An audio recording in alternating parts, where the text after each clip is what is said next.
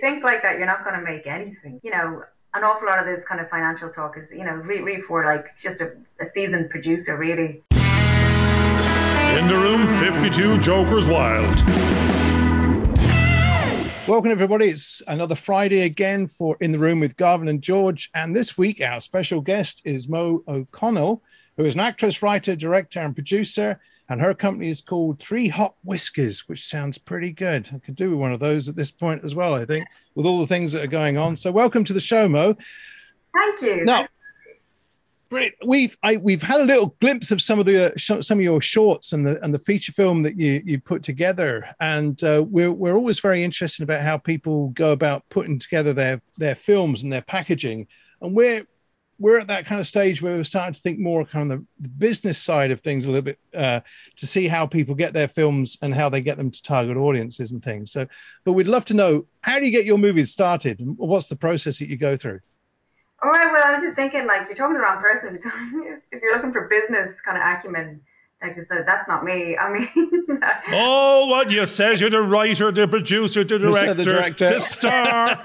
you know, the weird thing is, the one step that's extra is you are the whole business, your operations, your marketing, you're, you're, the content. You, there's some friend or someone, other mem- member of that company of yours that has to be sales and marketing and distribution or, or investment and finance raising and funding. So if that's not you, have you got access to that? Well, so basically, like Three Hot Whiskies was like, it wasn't a limited company for a very long time. It's only this year become limited. But so for years, I made indie shorts and I made Spa Weekends, indie feature film, and I would put Three Hot Whiskies at the end of it. But it wasn't a limited company or anything like that. So it was all just me. There was no one else. I was running the whole show. So you were an alcoholic. at Three Hot Whiskies to start. Then you sort of went out and did the job. Yeah. yeah, yeah, basically, yeah. And you know, being an alcoholic helps. You know, at least you're fearless. You have to be. You have to be yeah. in this game. Yeah. yeah. Well, I know that uh, we we we've made um, I've made uh, a couple of feature films now. Uh, one was Fuller's Walk, and one that I'm working on is Monty's Quest. And much I've worked as an editor throughout my career, but I've always done the writing, and I probably did the same as you. I had some income coming in from my work, but the creative side of me wanted to get out there and do something. So I, I produced my own films. And assuming that's really what you've done, you, you, you've, you've maybe worked as an actress or something, and it's your love of filmmaking that has inspired you to do that other side. Is that something similar, or is your story different to that? Um, yeah, I suppose it's kind of similar. I um, I started off making films when I was a kid in Wicklow. I grew up in Wicklow, so I made films with giant VHS camera and then I had to act in because I didn't have enough actors and stuff. And then I did like speech and drama, and I loved all of that, and I I really liked acting as well. And so then I did what did I do? I did lots of um, I did a, a film production in Ballyfermot, and as I did that, I did profit share in Amdram and learned how to become a theatre actor just by doing it. And then after that, once I graduated with a film diploma, I became a professional actor because I got an agent. And then I did loads of plays around Ireland, like Wuthering Heights and The Importance of Being Earnest and that type of thing. And I made money from that. And then I made shorts, made films then from that. And then after that, I thought a director told me he used to teach at RADA and he told me I should apply to RADA. And initially I went, nah. And then I thought, oh, fuck it, I'll just try, just see how far I get. And then I applied to RADA and I got into RADA. And so then I went to England and I did three years training at RADA and um, became like classically trained actor or whatever. Uh, but I still wanted to make films. I made three shorts by that stage, and I co-produced a feature film already, and like all no budget kind of stuff. But they've done quite well, so I was quite happy. Um, so then I came back, and it was coming up to 2016, and I wanted to do something for the centenary because my my uh, family would be kind of quite Republican, like Irish Republican and stuff. So my granny was in Cumann and everything. So I, I made I researched the proclamation, Irish proclamation, and I uh-huh. made a 1916 short Cup proclaim. So Just that kind of my filmmaking then back in Ireland. Yeah. And then after that, I didn't get too much acting work, to be honest with you. In Ireland, I didn't get audition for anything. because only Americans get Irish parts. You're going, there's, yeah. there's, yeah, it, yeah. it, works the opposite way. It's it's that paddy go wackery sort of. You don't have Irish actors playing Irish actors in movies you have mm. Americans playing Irish actors in movies. Well, that's, that's because the Americans, the Americans don't believe the accents, isn't it? I so can you do all the American accents going the opposite way? Yeah. Yeah, I do. Yeah, I love doing accents. love doing accents. Yeah, that's but, good. Uh, but yeah, so but then like so then I just like work in coffee shops and things like that. Tons of them. Uh, well, so actually, I think that's where Jennifer Aniston was as well, Mo and Friends. So that's where acting. That that's where actors get picked up. You know, yeah, but it's which coffee shop? I mean, it's no point in being in the granny one at the bottom of the road. You got you've got to be in Hollywood Heights or the Hollywood Boulevard, or I don't actually know where where this where acting has moved to in terms of getting picked up and getting noticed, and you know. Yeah.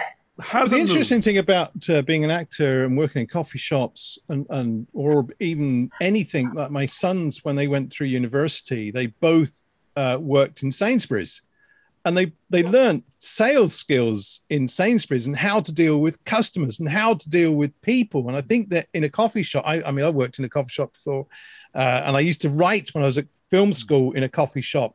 And you got to see people, and you can people watch, and you could see the psychology that was going on, and it gave you it gives you ideas for for writing scripts. I'm sure that's there's I'm sure there's a lot of ideas comes from that experience. Oh yeah, absolutely, absolutely. I mean, like when you have the energy, like it's really hard. Like coffee shop stuff is not easy. Everyone thinks, oh, you work in a coffee shop, this is an easy job.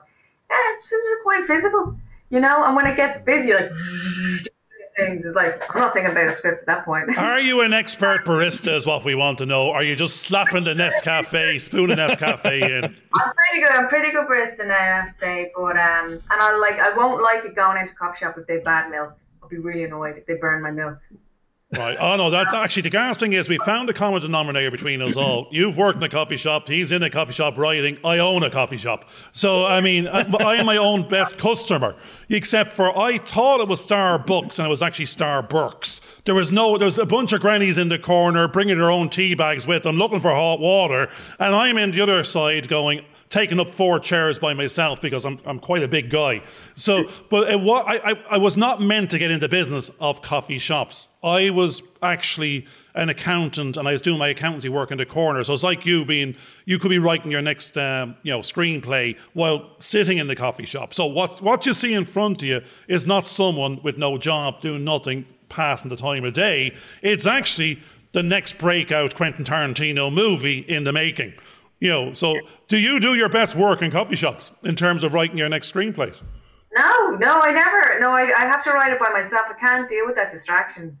Some people like distraction. I, I don't. I like to be by myself and talk to myself, and I like to like anything I find funny. I'll just write it down or make me giggle. And like, I mean, if I was in that coffee shop, I would just get self conscious. People think I'm insane, you know. Yeah. So, or I'll, I'll say the lines out to myself see if someone. Oh, so I think we've got something yeah. in common there, George. Now because I'm an outside talker. I think I'm talking inside my head. I'm not. I'm actually talking outside. So we're we're very alike because we're actually having that conversation with our me, myself, and I, our super ego, or id libido. We're having that chat about what will work and not work. That's why I need the other three seats around me in a coffee shop because I'm having the full on discussion. You know, it, he, it he actually, seems like you're doing the same. from one seat and moves to the other, so he can actually listen to what. No, the actually, there's the thing. You're you're you're actually playing all the roles. You're playing the writer. You're actually doing acting out the parts.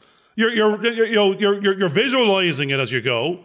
But then you have to, you know, to bring it to screen. You're saying it's, it's. I'm sure it's what we're finding is it's harder and harder and harder for indie indie producers to attract any type of finance because the investor has left the market. He was never really in the market. It was a very risky investment. Anything under 2 million, they can't figure out how they're going to get paid. The Netflixes are reducing what they're offering, the, the streamers, the Amazons. They're taking all the upside and removing the reward for any investor. So what we're finding is how are you going, actually, you as a prime example now, in the absence of you being hired onto someone else's movie, have you a new feature in development and are you moving more closer to that business hat to basically maybe attract that money to get that made?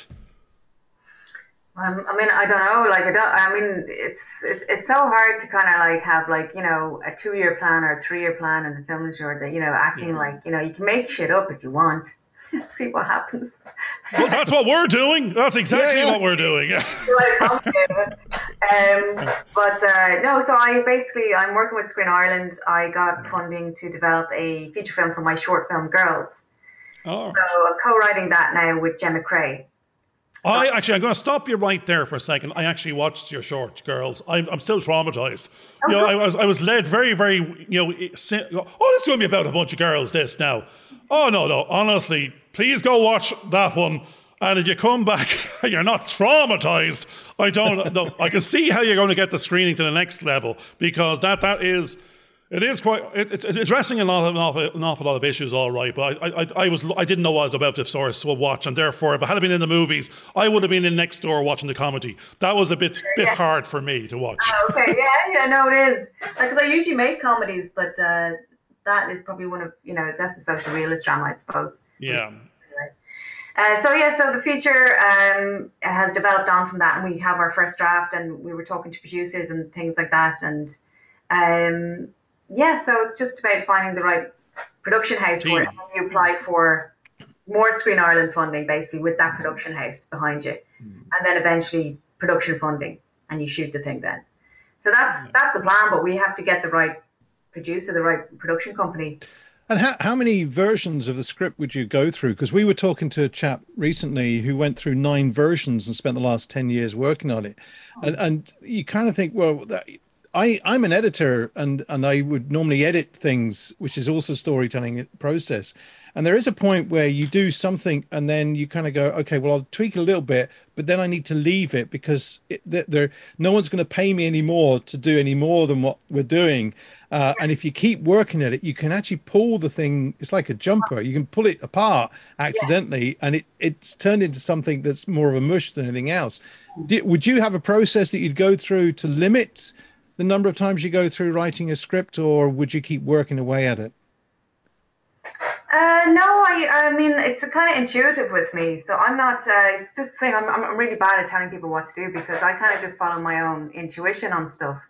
And if I'm happy with something, I'll shoot it. Like hold on a second. You said you're a director, and you're very bad at telling people what to do. Now that's that's, oh, that's like, yeah. No, I am bad, but I can't like you know when I'm writing something, you know, like yeah. it's kind of unusual when an idea comes to you, you know and it's kind of special and you kind of nourish it and then you uh, have a bit of courage and you you try to bring it into the world and stuff. But you be very careful about who you show it to and stuff. Say, say for instance, with Proclaim, that came out. That was a first draft basically, and I had done loads of research and I had. So a lot of the things that Connolly says and all the printers say, they did say those things. Like I researched it that much, and that's that's what they said. And they said that that, that is what Connolly said. So I made sure that I got a lot of you know old Dublin speak right but when I showed it to like some DOPs who didn't end up getting the job, like they would tell me, "Oh, you know, people don't talk like that. You have to, you have to take that out." And I was like, "Mm-hmm, mm-hmm okay," and didn't take it. yeah. But I didn't work with them. You know, I just thought they're not the right person for this because this is. I don't know. I had a strong feeling about it. And how yeah. how how do you verify that? How do I? You know. Now the great thing about that Mo is is you were in because it was a low budget or you were in control. You could choose to. They're not right for me I'm in control of all the moving parts. Yeah. Whereas if you actually bring your script, let's say you've got this new script and it's now going to be, you're looking for the co-production house. It's, you're, you as artists nearly have to start letting go because the money men might go, we've got to change the language because the mark, the audience that we're, we want to get won't understand it. So it becomes the, the play off of the artist and creativity against the finance and the business aspect of it. Are you, are you precious or are you able to let go?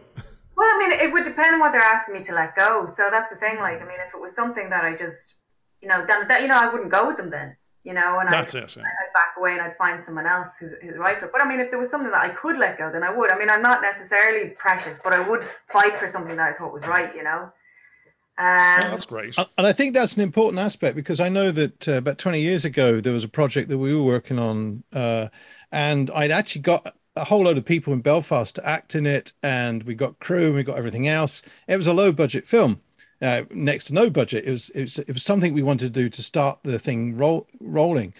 But I'd I'd met a producer, and every time I went to talk to her, the the budget was going up, and and by the time I went to other meetings, I suddenly wasn't as involved, and then the team wasn't involved, and everybody else. Uh, sorry, director. I was supposed to be the director, and in the end, what happened? Well, they then were, they were putting somebody else in to be the director, and oh. and I said, right, okay, yeah. I own the rights to this script. I'm now pulling it completely out of your hands oh. because Absolutely, and that and that's uh, no. I didn't eventually make that film because I, it, the writer I gave him the rights back to do the film, and he got another group to do it somewhere in America. Yeah. But but but we'd built up this this collection, and and it was really frustrating because we'd made lots of shorts. We we were going to try and see if we could make a, a feature film, and this you know what what happened was this person had come in and unraveled the whole thing. It's like that. It's, the jumper scenario again. They'd pulled the cord and it all fall, fell to pieces uh, because the way that they were then applying themselves. But we could have actually made that film and demonstrated our worth. But as it was going, uh, it, it would have been none of us would have been involved in that project, and and you have to be so careful. And I do think we've heard a lot of people that said that they don't know how to say no, but I think there are times where you just you just say no. I'm not having that. I'm not going in that direction. Yeah, yeah. I mean, it's really hard. It's a it's a pull and tug all the time. You know, like going forward or going back, saying yes, saying no, and it's really. I mean, that's why life is hard, you know, because you don't know what is the you know. Are you right or are they right? It's it's, it's really hard to know sometimes, but uh, really follow your joy. I would say, you know, it's, yeah. it's, it's your project, and you're allowed to make mistakes as well, even if they are right. You know, it doesn't matter. Like it's it's still yours, and if you want to go off and make the film, and it, you know, it you know there might be imperfections and there's imperfections with every hmm. every film and in the end. Well, that's where the businessman Absolutely. here jumps back in and goes I, I keep on saying to George it's not yours anymore what it is is it no no to take the language easy in the sense of the journey from short to feature is a journey from you know let's say no budget to what do you think that feature is? Is it a half a million something, a million, a two million? What, what, what size is that feature in your mind based on the first pass of your understanding of it without doing a line budget? Because that means it's beyond the grant money or the soft money. It's someone else's money. The co-production house is not a co-production house. It's getting its money from some investor. And that investor wants a return. It wants a scene and it wants it paid back. So yeah. not, the third language that I'm using normally is the money is facilitating the vision and the creativity getting to be made to get to an audience. But it's no longer anyone's. Actually, it's 100% owned by the investor. It is not owned by the scriptwriter or, or the, the cameraman or anyone else because everyone got their payday. How do you feel about that sort of ideology about that journey? Or like I definitely understand it, but I still think at the end of the day, like you know, it's a bet. You know, I mean, yeah. no one knows the outcome. Um, but usually it's a hedge bet. It's people don't bet with an idea they're 99% the time going to lose, and that's the problem with raising finance for indie production. So very few are getting made. And the, the journey you're currently on, even with the soft money involved, is it has to attract the hard money and will it. And what it's saying is this will get made, it has an audience. Enough of an audience will watch it for the investor to get his money back and a return. Yeah, I mean, yeah, but that I mean that's what every every film, not just with indie film. That's what the big. Oh no, it, but yeah. indie film is harder because it doesn't have the audience. It doesn't have a, a pre-sale with Netflix or the streamers. You know, the big films in Ireland currently are just here for the production tax credit. They're not here for to create indie create you know to, to finance uh, low budget production movies that may or may not have an audience. They have an audience, if you don't make sense. Yeah, yeah, but I still think as well if they don't, you know. Yeah support the director. If they undermine the director, they've undermined, you know, they've undermined their. Oh, film. Oh no, no, yes. There's no yeah. like it is taking a bet on the director. So, so the director, you know, is the one who has to say at the end of the day, regardless whether it's an indie film or, you know. Actually, an interesting thing we read yesterday now is this chap. I, get, I never get his name right. I'm hoping George get like I remember his name. It's this guy Stephen Follows or Stephen Fellows. Fellows. I don't know Fellows. which one it is. It Stephen, will not Stephen stick. Fellows. It won't stick in my head. Stephen Fellows, and he wrote an article based on the research in the actually about first time directors versus second and third time directors. And the article actually proved through the statistics that the bet was equal based on your if you were a proven director, it didn't mean the film was going to be successful. It was actually you had as much chance of a first time director being the film being successful as well. So that was actually, you know, like a, a fallacy. You didn't have to worry about you, you it actually meant you had a better chance, maybe in my books, give the first timer the chance, the opportunity, and they might bring something new to the game. I mean, often they, you know, they hit on a zeitgeist, so they hit on something that's happening, like uh, what's his name, Ari Aster or something. You know, when he made um, Hereditary. Hereditary did quite well, didn't it? But I mean, I think I think it was around the time like um, you know people were quite scared. There was like you know um, there, there was a threat of another recession or something, and Yeah. You know, uh, so there's th- things that happen kind of globally, kind of psychologically to people at the exact same time. So when a film comes out uh, by a new director, you know, it can it can it, it can blow up. Um, so, and I think I think because yeah, the, because a new director will have a fresh look on the way, the fresh perspective on what's going on on the world, which which if the money people came in, they're looking for something that that, that previously generated an income form they want to repeat, which is why we constantly have sequels. But with a fresh eye, the only way you can do it is if it's a new director coming through and trying to push their their view of the world. And I think that becomes an important part of that that kind of process. Now, I mean, we we I've done at least two feature films now with without a particular budget, but we've we've worked something out as a producer with them. And this this next part of the journey is to to see how we get funding for a pro- project. And we've we've got a model that we're going to work with that one. You'd mentioned earlier on that you'd co-produced uh, a film. Were you were you acting in that, or was your role purely as the co-producer? And if it was, what were you doing? I was a co-producer, so this is like very much like no budget kind of a thing. But it was uh, called Fur Coat No Knickers, and it was before I went to RADA, and it's uh, it was one of Ireland's first gay romantic comedies uh, feature film, and it opened. That's my throwaway saying. I've got about thirty shows where I'm trucking that in every other sentence. actually, what, what, what, I am is I, I, I am actually fur coat, no knickers. I have a big house, no money. You know, it's, it's like it's, it's a big car, but no money for the petrol. It, it's it's it's but that's it. It's about perception. And actually, another bit I think you're going to like it is it's smoke and mirrors. So it's fur coat, no knickers, smoke and mirrors, and three whiskies by the looks of it. And yeah, I think yeah. you go out disco dancing and you're going to make things happen because you got to get out, you got to network to get work. And that's what I think you were saying earlier on. You know, the thing is, we all have the skill sets, but it's but, who but, gets seen, who gets heard, gets the opportunity. Yeah. But t- tell us a little bit more about your process, though, so that because we know what Garvin's process is, but it'd be really good to get your. I'm looking your for me knickers now. That's I just say. Yeah, that's it. You, you go look for your knickers, and we'll get get Mo to tell about her process. I think that would be quite interesting at this stage. Um, just like starting to write and film it, or uh, no? I, I, I was the it was the producing, the co-producing, because you were saying that you were co-producing. So it's it's again a little bit of an insight of your experience of that that role that you took on for that particular film, and and what did you find yourself doing? Sure. Uh, so it was a friend of mine called Paul Ward. So he was he'd written it and he uh, was going to direct it, and he'd he'd done a short of it. We we had applied to Screen Ireland. They were initially interested and then they eventually said no, they weren't going to give it any funding, whatever. So we just thought we'd do, we'd do it ourselves. So we put in our own money. I, I, I put in money. So that's, I put in my own money. So that's. Did you get it back? Did you get it back? You're an investor. no, no, we, I, no, there was like a, I think it was about three producers on and we, and we all put money into it.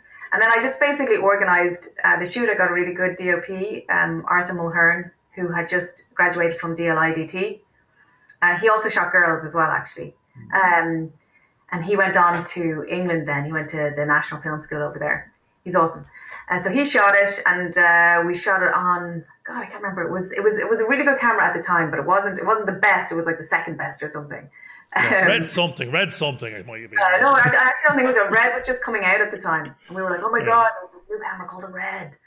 But um, anyway, so and then uh, we, so I, I was part of like an acting troupe, and um, we cast from there because you know we all knew each other and uh, we'd worked with each other. We, we knew what we could do and stuff. And so Paul and I cast from there and um, got some really great actors and really great performances. Kind of, it was kind of a you know a romantic comedy basically between two guys. And um, then we got some uh, support from the gay community as well. Um, and we opened at GAZE in, in Dublin. So basically, it was just organising the shoots, kind of production management is what I did. I drove people around. I gave money. I paid people. Um, yeah, I gave people gifts and thanked them and made sure that everyone felt happy and lots of food, good food. That's it was kind of just basic stuff, like you know, it's not. And I mean, we did, we did sell it to TLA in Florida in the end. Um, so, but I mean, like. No, that's great because I'm here in business again. You did, you as yeah. you said, you you were doing it without the official, you, you, were an investor, even though it wasn't, it wasn't in shares in the name of the company. Everyone had a had an investment in it. You sold it in the end to a, to a, an age, a, dis, a distributor or to a consumer, whatever. So you sold it. So yeah. you made it. You raised funds. You made it. You done the locations, got the actors, you crewed it, done the whole project management end to end. You did, this is an entire business, and yeah. you went off and sold. And you had a target and audience, you, and you got sponsorship in the middle. So that was one. That's business 101 end to end. You're going. You do, you're wearing about 15 other hats you didn't mention on top of producing, directing, acting, and all the rest of it. You're you're. So I'm very very impressed. You know, but the yeah. thing is, if it was formalized, then you would have saw there was an awful lot of compliance and contracts and suing capability and insurance risk. That was my accountant going, God Almighty! If you hadn't known all of that, you done you would have done nothing. Yeah, I had my release forms and all, you know, like all of that type yeah. of stuff. And did you make? No, said you made. The interesting thing there was you said you sold it. Did you actually break even? Did you make a little? Did you lose a little? No, we didn't break even. Not at all. Not in the slightest. So you want to attract my investment into your next one, do you?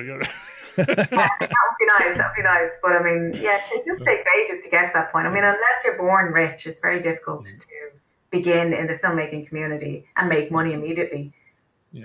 No, and that's it is. It's but it's it's actually even the next step you were saying is it's very very difficult to stay motivated and keep on going yeah. and oh, not yeah. just go get a job.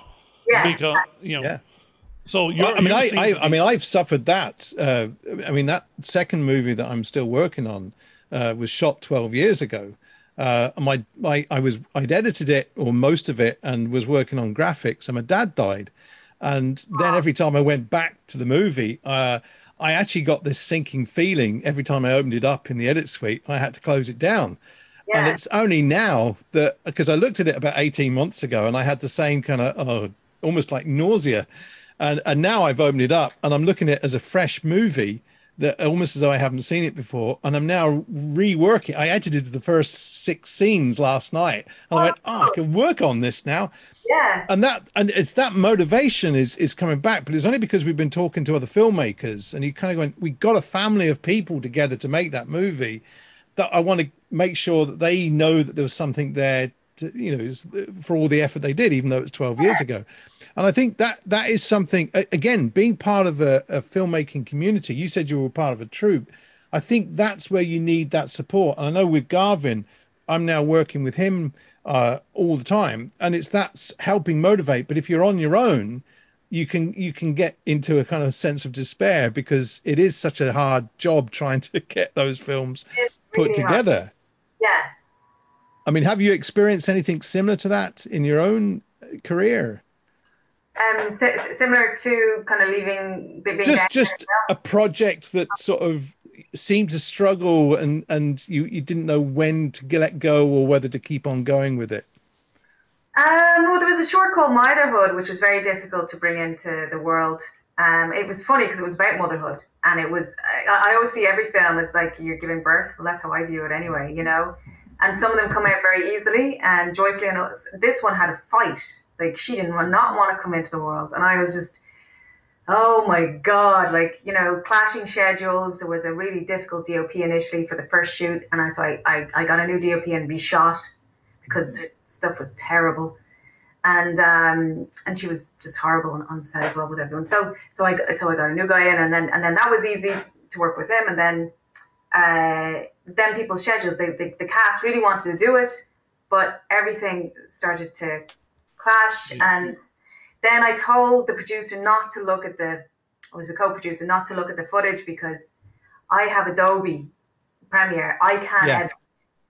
She hadn't chose me as the editor yet. She was thinking of paying someone to edit. I was like, okay, if you don't have enough money, listen, I am here if you want me to do it. I can edit, you know? Yeah. As backup. But what you have to do is not look at the footage on a laptop. If you do that on a laptop, it will, on your Apple laptop, it will format it to Final Cut and oh. I won't be able to look at it on Adobe, which is on my PC.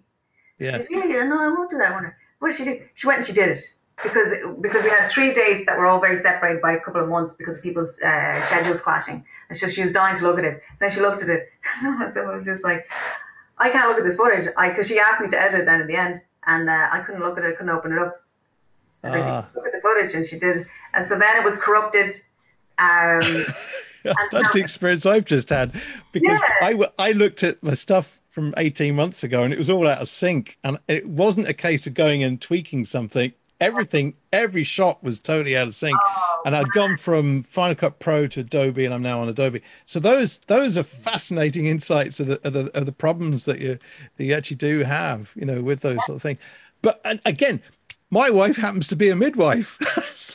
so I, I appreciate that idea of birthing a movie and getting it out there and how difficult the labor is to try and get yeah. that whole thing going. So I love that kind of analogy of the whole thing. But you you did you did manage to succeed with that film, you know, yeah, yeah. through. Yeah, yeah, yeah. It, yeah, it finally came in. I was quite happy with it. I edited. So what happened was, um, I had it uncorrupted by uh, the DOP. The DOP knew what to do, so he was able to but it took him a whole like 48 hours or something. he was in the middle of it. and, and accountancy speak there is 48 hours, seven hours. You know, that's a week's work at you know 500 quid a day, three grand a budget done by a favor. You know, but the great, the, the, that's the thing is, if the community that you're working with or on these low budget movies, they're, this is their testimonial. They're, they're willing to give back. They're willing to pay forward. But as you said, if you have a mortgage, if you've got that real baby crying in the corner, you've got to be able to feed it. That's, that's the hardness in, in the production. So like we're entering the market now going, there's a particular pain in anything under a million quid to get made. It cannot find the investors because the, I, as an accountant, I'm going, they don't, they can't even hear what the return might be. Actually, there's an interesting article about Netflix yesterday, or again by Stephen Fellows or Follows, and it, he was saying this is what they want, and what they're they've taken away the upside. They might buy the production, but what they're interested in is the audience you're bringing to translate into subscribers to them. If it cannot be evidence in your pitch, then you will not even get heard. It's because there's so many pitching to them to get access to their end audience, yeah. it, particularly as an indie producer. So what was what one interesting thing was was is they're actually what's actually breaking through is the likes of people that have their own followers on YouTube as actors, or, or yes, you actually being actually um, put in as actors, I should say. So are you looking to sort of maybe get your next feature with a couple of YouTube influencers hidden in it to have their pre audience, or is it just staying to the mainstream actors? We give them their day rate of equity. No, I'm not necessarily into YouTube. I, I don't know anything about YouTube or you know influencers or anything. I find I think they're funny, but I mean I don't I don't really know much about them. And uh, I mean I like like as I say, I I, just go with my intuition. So I, I I write something I really really love and then I go out and I try to find the actors who are right for it. And again, just yeah. like I pray a lot. I just kind of go, God, is this? Is no, actually, you're a cat. I don't know if you're a Catholic Irish girl. You pray a lot. Who are you praying to? Are you actually just? Is that? Are you religious? Are you praying, or is it just that's a self affirmation and going, please, universe, will you sort this one out for me? Well, it's, it's, it's, trying to listen to your kind of intuition and, you know, in, yeah. you know, to your gut, which I think is your connection to God, you know? So, yeah, yeah. Um, try to always keep within that, I think. Um, you're talking to, you're talking to an atheist on one hand. Yeah, and yeah. you're talking to a deacon in training on the other. I'm, actually, I, I, resent that now. I'm an agnostic ah, atheist. You know, I'm, I'm going to hedge my bets. You know, I, have got the two coins for my eyes for the last day to bribe the ferryman, and you know, I, am going to be forgiven if I can just stay He's awake long enough and ask for forgiveness. You know. But um, no, it's, it's, it's, what's interesting is um, like you're going, we're we're asking the universe or we're asking God for a little bit of help to get over the hurdle, so to make something good because we believe in ourselves and we believe in others. So the, well, that's what I'm really hearing there. It's you believe in your story. It needs to get made. It needs to get seen, and it needs to be the right people. It's not at any cost. Yeah, yeah. there's happy accidents, isn't there? I mean, because all the way through my career, it's happy accidents that have. Ha- I mean, we've made we, we're getting close to a hundred podcasts. You know, we're we're nearly there, which have been doing this last year and there's no way you could have worked out who you who we were going to get. It's just all by chance. So we're working by the same sort of principles, and all of a sudden these doors open up that you just never imagined, and you're getting to meet some amazing people through through this this activity that we're doing.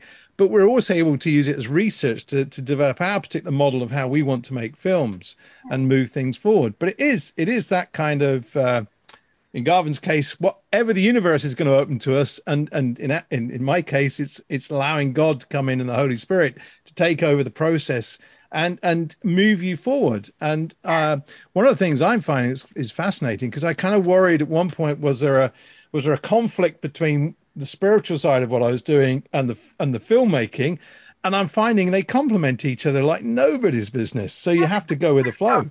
It's interesting. I find lots of people kind of feel guilty about being creative or something. But like, you know, what did God do? He only created like, you know, so it's kind of it's part of the natural expansion and breath of Him. So I wouldn't distrust yes, it necessarily. Absolutely. You know, so so long as you're not hurting anyone, you know, there's nothing. Yes. Now, actually, I'm going to jump back to. I've just realised why there was three whiskies, and it's it's, it's the Father, the Son, and the Holy Ghost is what's going yes. on here. You know.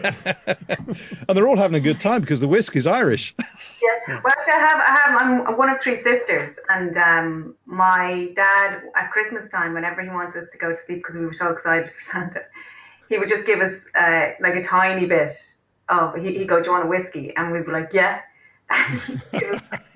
tiny hot whiskeys that he just kind of pour out from his own. Oh. And, we and they wonder why we, we, we have this perception as a nation of alcos. You go, we're feeding the babies hot whiskies, you know. And again, the pint of Guinness in, the pub moderation. as well. Yeah. But so, so we're on the we're on the journey of your. Actually, you've said some positive things a little bit earlier on. Being you've got the the short to feature jump you've got the interest of the, the, the, national you know screen skills and or screen Ireland and and the bodies that matter to give you that soft money. So there are win win wins across the board. You've got to get out of jail free cards. You're on the journey to find the co the, the, as you said the team because it's the it's the other side to now fulfill that. So you're going out to pitch it. So I mean you are where are you in that journey now? Is it a case of have you got your team to go your pitch team, you might as well say, to go find that next bunch, or have you a fair few ideas of who those people already are? No, no, not at all. So, so it's myself and Gemma. We're the co-writer of that. Uh, of it's called Fair Game, which is what mm. Girls Has Become. So basically, it's it's just finding the right producer and the right production house, and then they'll know all of this stuff that you're kind of talking about the business side, you know, and they can bother about all of that. And I all I bother about is the integrity of the piece, you know, and um, and and of executing it as well as I possibly can. Um, so actually, there's a question. I'm going. What are you bringing them? What what is it that you're pitching to them? That's what I want to know because I don't under see. This is the bit I don't understand as being a newbie to the industry. You're going. You have a script. It's been accepted by. It's understood by some a part of the industry that they're willing to support some soft money. So, what opportunity are you bringing? To this other bunch of people that are going to solve all the business problems and customers and money and investors? I suppose, you know, an exciting new talent who's earned her stripes, you know, and who's ready to, you know, make a bold statement and make a, you know, a beautiful piece of art. All right, what roles are you now? There's an interesting thing. Are you just bringing the script? Are you saying I'm attached as co-producer, writer, director in any way or form? No, I'm well. I'm attached as co-writer and as director. Right, that's it. So you have got those pre um, like uh, conditions going in. You need to find co-production partners that are willing to let you be producer, be be director. Well, yeah. So Three Hot Whiskies wouldn't necessarily be attached to it as as a yeah. production house behind it because you know we've only opened this year properly. So, I mean, I don't have to attach as a producer. So I'm just a director and co-writer. So I'm just a creative on it. You know. So I don't I mean, I would learn from them then as we, you know, go along about the business side of stuff and that type of thing. But gotcha. What I am. Well, I suppose I, am saying I'm going to be terrible and say what you're saying is I want two wages from this gig in terms of the investor's money.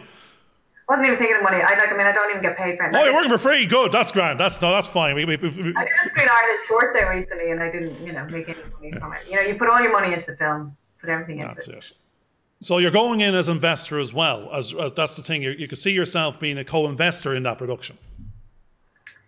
Uh, well, I mean, yeah. I mean, I'd, I'd, give, I'd give my salary to it. You know, I would. Yes, because that, that's something they love to hear. The weird thing is because the investor likes to hear that because otherwise he sees no it's not it's not you would be you get paid your salary but you can put it back in as an investment. It's the taxman wants his cut. He can he won't let you invest his money. But because it's a it's a it's a real production actually the next question I'd be asking is is it a section 481 production by the sounds of it? It's a drama it's a it's a thriller drama type. Age drama yeah.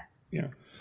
But you, you think it's of a size beyond quarter of a million quid, therefore probably a Section 481 tax credit type production. Yeah, yeah. yeah. So. Would you? I mean, um, we're talking about scripts and that, and one of the things that Gavin and I are starting to to do because each of the films that I've worked on, I went through and, and worked out what the budget was of of that script, and we we modified the script based on what we thought we could achieve with the resources that we had available to us, and anything that was too outlandish got cut out. Um, I mean, have have you got an idea of your film budget based on the experiences of working on the other projects that you've got? Uh, would you be able to estimate what you think that that uh, film would cost? Fair game. I think. Well, I I think we could shoot fair game for one million. Um, I mean, we could shoot for less, but it's just when you're paying people. So I've, I've just done a few couple of funded shorts recently. And when you're paying people, it actually is even worse than an indie film. Yeah. you know? Because yeah. uh, it just, you know, you, you can't pay people the right amount anyways. And because you're paying them, they'll only stick around for a certain amount of days. It's not like you can spread your shoot out over like maybe a month or two and take it easy. You know, you can't do that. So I mean, it's it just makes it every everything quite difficult. So a million is still strong. It's a big ask for eight hundred thousand yeah. from investors. Yeah. You know, which that's what we're finding. It's the the statistics, even against Stephen Fellow's statistics, says under 2 million, you might have directors which are first time directors, but investors are not really investing in it because they don't understand how they're going to get their money back. A million to get back at the box office is at 7 cent or 10 cent a view is 50 million customers, you know, based on Netflix statistics or, or, or the figures that we can figure out. So what, what's really going on there is, is does this have a 10 to 50 million audience out there that will watch it so the investor could get his million back. Not his million back. He's not interested. He's interested in 10 million back and 5 million back and 2 million back because he can get 50% put in his pension in the morning. You know, no risk. So this is the weird business you're now in with the co-producers. You're going, how do I attract someone's million pounds to my story that I get a 50 grand wage out of for doing six months of work on it? You know, it's what it starts translating back into. And that's what why we're everyone we're talking to is there's not there's not there's not great stories and breakout opportunities. What it is is is the whole game is wrapped in whose money is it, who's paying the wage, who's paying for this opportunity, and will they get their money back? Do you feel it's getting harder or easier? Well, I've, I've never really gotten paid from filmmaking, so it's all the same to me. Well, do you want to get paid from filmmaking?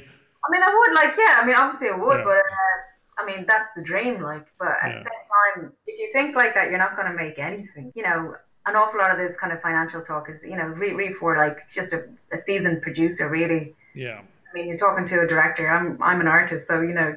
Right, that's it. much, you know, like this is just no, but you've done great. The casting is as artists, you've stepped into the realm of all the other roles because you couldn't wait for someone to give you the money. You've yeah. actually took on all the other business roles. Yeah, and I, I mean, producer, but I mean, I, I was just production managing, so I could kind of get the film made, like you know. So that's, that's, that's basically it. But it, well, there you go. As we were speaking, you're in demand, which is a great thing about. It. No, really appreciate your time, Mo. And as I said, we've learned a lot from you, and we, we're, we're watching keenly from the edges.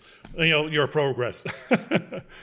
Thanks for your insights for what you've been doing. Uh, actually, it is motivating us. It, it's. I think that's really, really good that we've heard from you and what you're saying. And I, th- I think um, there's a lot of things that, that, that you're able to offer through this conversation to other filmmakers who are, who are trying to do the same kind of thing, especially that thing about encouragement.